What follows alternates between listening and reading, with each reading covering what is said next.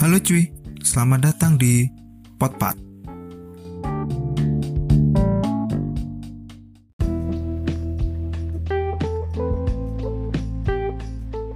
Halo, um, di awal-awal podcast ini kita perkenalan dulu lah ya.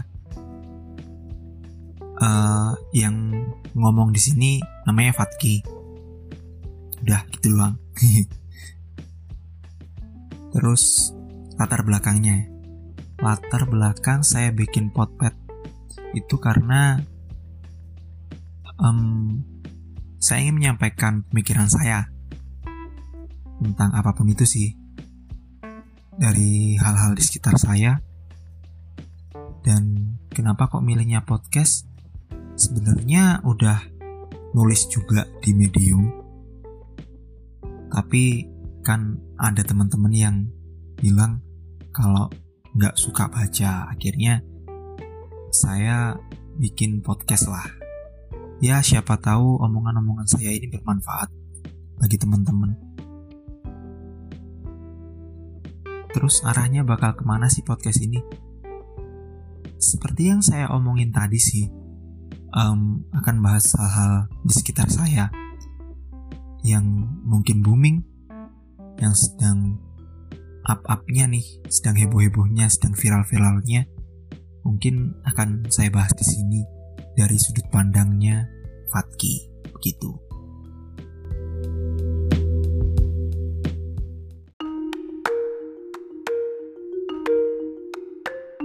Oke, di podcast pertama ini saya kan langsung ngomongin sedikit serius, enggak juga sih uh, pikiran saya tentang apa yang sedang booming di Indonesia yang sedang trending topik di seluruh dunia juga. Yap, benar. Jadi kita akan ngomongin tentang si virus. Namanya novel coronavirus. Um, lebih dikenal sama COVID-19 sih. COVID-19 lek cari nih wong Jowo corona corona. Nah, kenapa? Uh, apa yang akan saya omongin tentang corona ini? Kan banyak banget nih yang udah ngomongin corona tentang banyak hal. Uh, bagaimana cara menanganinya, asal usulnya, terus dampak buruknya. Tapi sedikit banget sebenarnya yang ngomongin dampak positifnya si corona ini. Terutama bagi saya sendiri sih yang akan saya sampaikan di sini. Oke, uh, buat teman-teman yang belum tahu siapa sih corona ini, dia apaan sih corona ini? Virus model apa sih? Jadi uh, si novel bukan Pak Novel Baswedan itu ya, tapi novel coronavirus itu COVID-19 atau kita ngomongnya corona aja deh. Corona ini yaitu virus um, yang menyerang sistem pernafasan kita sebenarnya. Nggak tahu juga sih paru-paru lebih tepatnya. Dan pertama kali ditemukan itu akhir tahun lalu akhir tahun 2019 kemarin di daerah Wuhan di Cina sana. Nah banyak nih awal-awal bercandaan. Apaan mungkin cuma virus KW karena kan kita kenal banget kalau barang-barang dari Cina itu barang-barang KW. Terus banyak yang bercanda di Indonesia seperti itu. Apa sih mungkin virus KW? Gak mungkin lah masuk ke Indonesia. Eh, tahu-taunya Februari kemarin, akhir Februari ya kalau nggak salah, itu ada satu yang suspek dan positif corona di daerah Depok. Bagi yang belum tahu aja sih. Padahal si corona ini udah tersebar beritanya di uh, berbagai media sih, tapi di Indonesia sendiri itu respon pemerintahnya saya rasa kurang gercep, kurang gerak cepat gitu loh, kurang tes tes bus bus gitu. uh, dulu awal-awal tahun itu kita lebih sibuk sama ini sih. Eh, isu-isu uh, masalah ada kerajaan baru lah Sunda Empire terus siapa tuh lupa kita sibuk sama itu dan kita malah bercandain corona saya ingat banget tuh uh, ada kutipan berita yang bilang bahwa kita nggak akan terkena virus corona karena kita sering makan nasi kucing. Lah, terus sekarang wah, kalau udah terjangkit corona, apakah uh, yang jual angkringannya udah habis, nasi kucingnya udah habis? Nggak gitu juga dong sebenarnya. Tapi itu um, yang disesalin banget sih.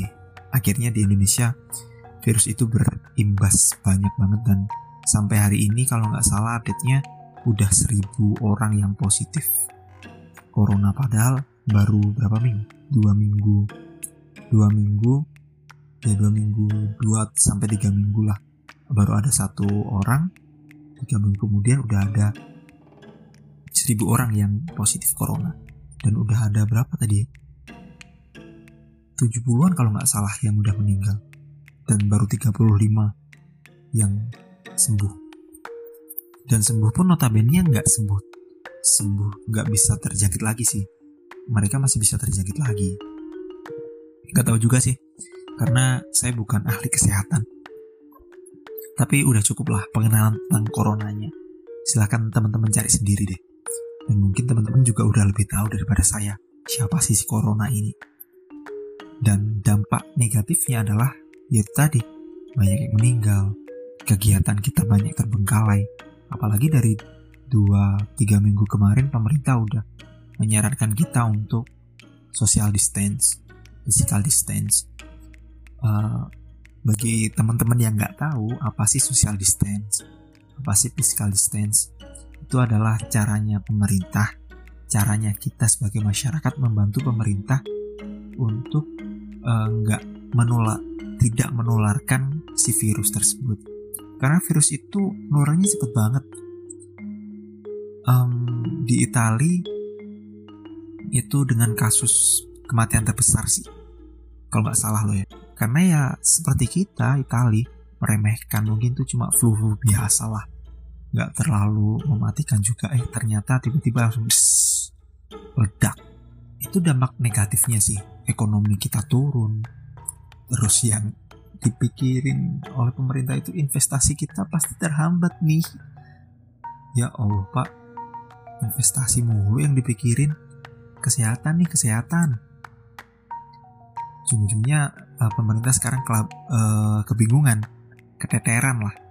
Kalau bahasa siapa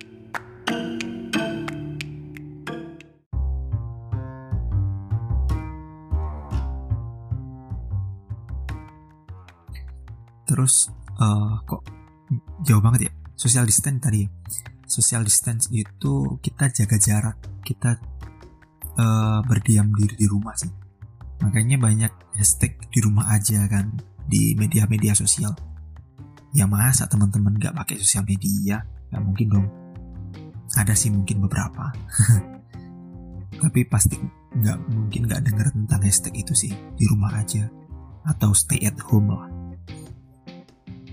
nah itu imbuan pemerintah buat kita semua sih tapi yang namanya orang Indonesia yang berprinsip bahwa peraturan itu ada untuk dilanggar, diciptakan untuk diabaikan. Ya, ujung-ujungnya social distance itu nggak berjalan sempurna di Indonesia karena emang negara kita masih negara berkembang sih, bukan negara maju. Jadi nggak semua orang bisa kerja di rumah, nggak semua orang betah berada di rumah, dan banyak juga teman-teman saya sendiri nih yang masih nongkrong di luar, terus uh, datang ke mall, datang ke keramaian. Banyak yang menyepelekan lah. Dan banyak juga yang beranggapan bahwa apa sih social distance, apa sih di rumah aja. Kita nggak bisa dapat apa-apa di rumah aja. Padahal dari corona ini kita bisa belajar banyak banget. Belajar banyak banget dari si corona ini. Um, dari saya pribadi nih, corona ini mengajarkan saya banyak banget terutama uh, cara saya menghargai bumi cara saya menghargai um, tempat saya berdiri tempat saya berpijak di sini tempat saya lahir dan tempat mungkin saya akan meninggal di sini juga hmm, nggak tahu juga kalau nanti ujungnya kita pindah ke Mars ya yeah, Allah jadi um, banyak sekali yang bisa kita pelajari dari corona ini tentang bagaimana mencintai bumi. Terutama karena himbauan social distance sama di beberapa negara udah lockdown juga kan. Lockdown itu artinya dibatasin semua. Semua orang nggak boleh keluar, disediain fasilitas dan diberikan apa ya namanya konsumsi dari pemerintahnya. Jadi uh, orang-orang suruh karantina di dalam rumah, mengurung diri di rumah, dan kegiatan sosial itu semuanya ditiadakan seperti itu. Lockdown yang benar-benar lockdown sih. Kalau Indonesia lockdownnya adalah social distance. Um, ujung-ujungnya NASA yang teman-teman kita, saudara-saudara kita yang ada di luar angkasa nih, pamer foto ke kita bahwa di dunia, uh, di bumi kita udah sedikit banget polusi yang tercipta. Udara itu kelihatan bersih awan-awan itu kelihatan bersih banget. Bahkan kita sendiri mungkin ngerasain sih kalau kita sekedar nengok uh, keluar ke jendela atau sekedar kita cari nafas keluar keluar rumah sedikit terus nengok ke langit pasti langit kita kayak kelihatan ceria banget biru cerah. Ya itu karena karena corona ini sih banyak orang yang nggak beraktivitas gak berani keluar. Ujung-ujungnya ngurung di dalam rumah. Polusi terkurangin banyak banget.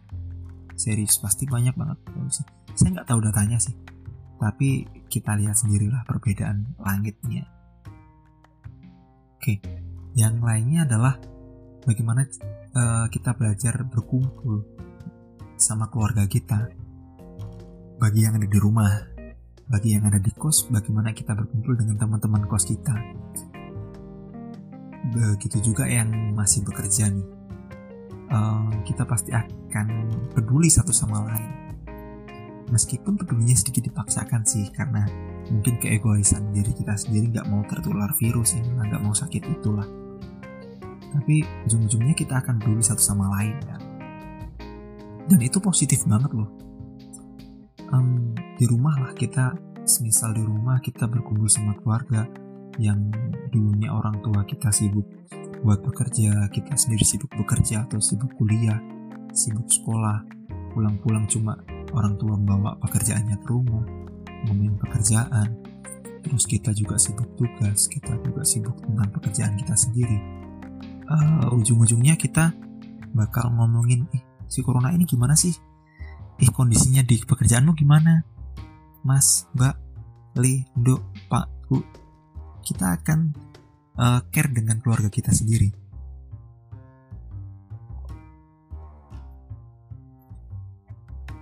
Terus kalau kita di kos kita akan saling care dengan teman-teman kos kita.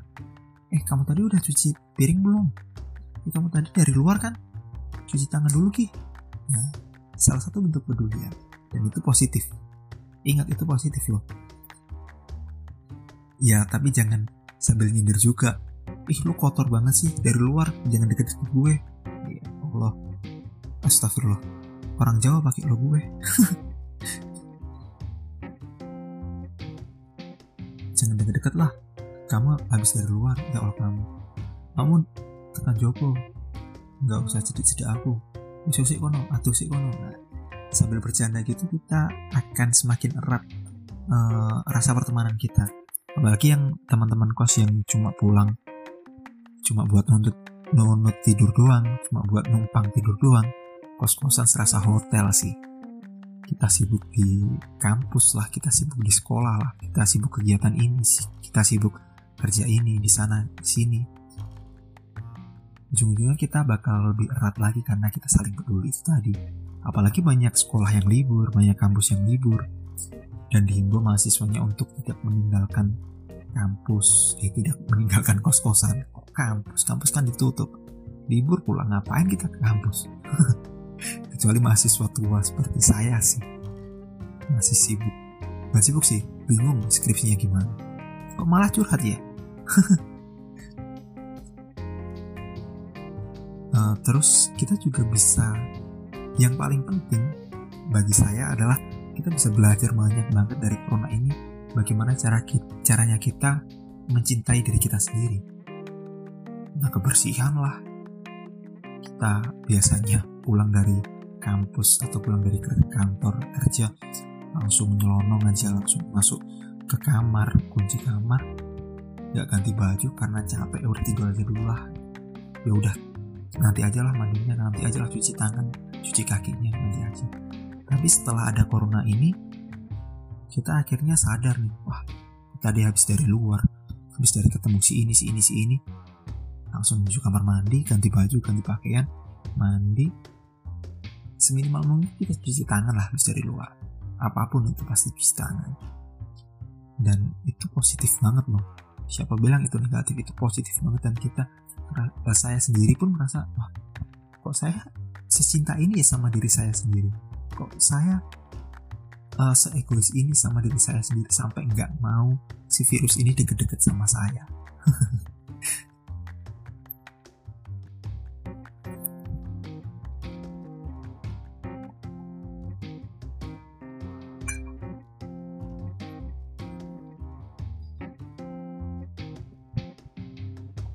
Selain selain kita jaga kebersihan kita juga ini sih bisa ngeksplor apa yang kita mau kemampuan-kemampuan kita. Kayak kita diisolasi di rumah nih karena saya anak rumahan. Uh, kalau saya gabut nih kita gabut-gabut terus uh, tugas udah mentok nih udah stuck banget. Ah bosan lah ngerjain tugas dulu lihat dulu lah kayaknya kita merenung ah kok saya hidup gini banget ya? Kok aku urip gini banget sih terus apa sih yang kurang dari hidup saya? Tergabut-gabutnya mungkin si cewek karena saya bukan cewek tapi saya juga suka sih masak lah. Ah saya gabut nih di rumah ngapain? Gak ada tugas. Dari ah sudah selesai tugasnya. Gak ada tanggungan dari kerjaan. Cuma masak-masak lah. Kita akhirnya eksplor nih kemampuan kita masak kemampuan kita bersabar di dalam kamar terus kita sering merenung karena mungkin kita karena gabut sering uh, apa istilahnya ngelamun sering membayangkan ini dan itu. Akhirnya uh, kembali lagi kita tanya ke diri kita sendiri apa sih sebenarnya yang diri kita mau? Apa sih yang sebenarnya kita ingin lakukan? Setelah lulus nanti kita mau ngapain sih? Pasti akan terpikirkan segelintir-segelintir sih meskipun itu nggak terpikirkan lama tapi pasti kita akan belajar itu. Apalagi uh, di Indonesia terutama mahasiswa seperti saya uh, diperpanjang nih liburnya. Bukan libur juga sih uh, belajar di rumah daring ya online learning. Sampai Mei 29 Mei kalau nggak salah. Begitupun juga anak sekolah di UN yang ditiadakan. Eh itu positif banget loh. UN ditiadakan. Adik-adik saya nggak stres-stres banget tuh mikir UN dan bersyukur banget pasti. Ah akhirnya kita lega merdeka dari UN. Gara-gara corona nih. Terima kasih corona. Ya Allah, positif banget ya. Tapi ya itu sih. Um, hal-hal positif itu banyak yang kita temukan setelah kita mengurung diri, setelah kita berbincang dengan diri kita sendiri, setelah kita uh, terkena musibah. Pasti sih, siapa sih orang yang terkena musibah uh, senang terus, pasti akan merenung si orangnya.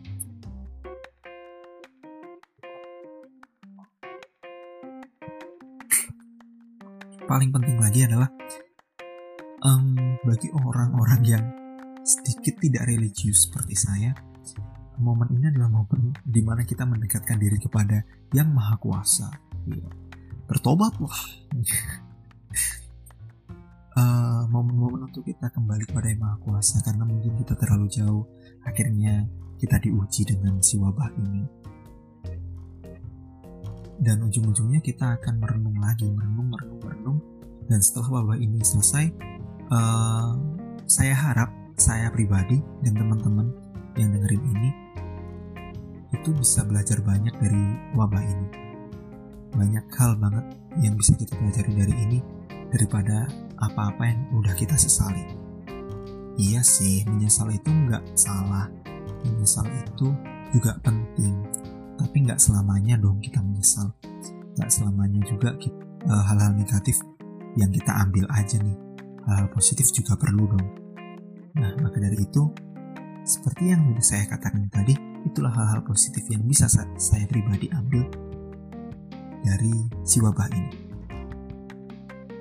Oh iya, um, sebenarnya apa yang saya omongkan ini udah tertera sih, udah tertulis, udah tertulis di blog pribadi, jadi disebut blog pribadi sih di Medium. Uh, saya sering nulis di Medium. Cari aja medium.com slash fat 11 pasti ketemu dan bagi yang berminat silahkan dibaca. Bagi yang lebih suka baca daripada mendengarkan audio. Dan stay positif teman-teman. Jangan mikir bahwa kita uh, negatif negatif negatif muruk karena banyak hal positif yang sebenarnya bisa kita ambil dari corona ini. Dan yang terakhir pesan saya jangan sampai panik lah. Jangan sampai kita berpikir macam-macam lah ada berita apa pun itu kita saring uh, agar kesehatan mental kita juga terjaga nih. Karena saya yakin bahwa kesehatan mental dan kesehatan fisik kita saling beriringan. Kalau salah satu down, satunya juga pasti down. Seperti itu. So, stay positif teman-teman. Stay healthy, stay safe. Dan jangan lupa tetap di rumah aja. Jangan lupa pula berkarya dari rumah.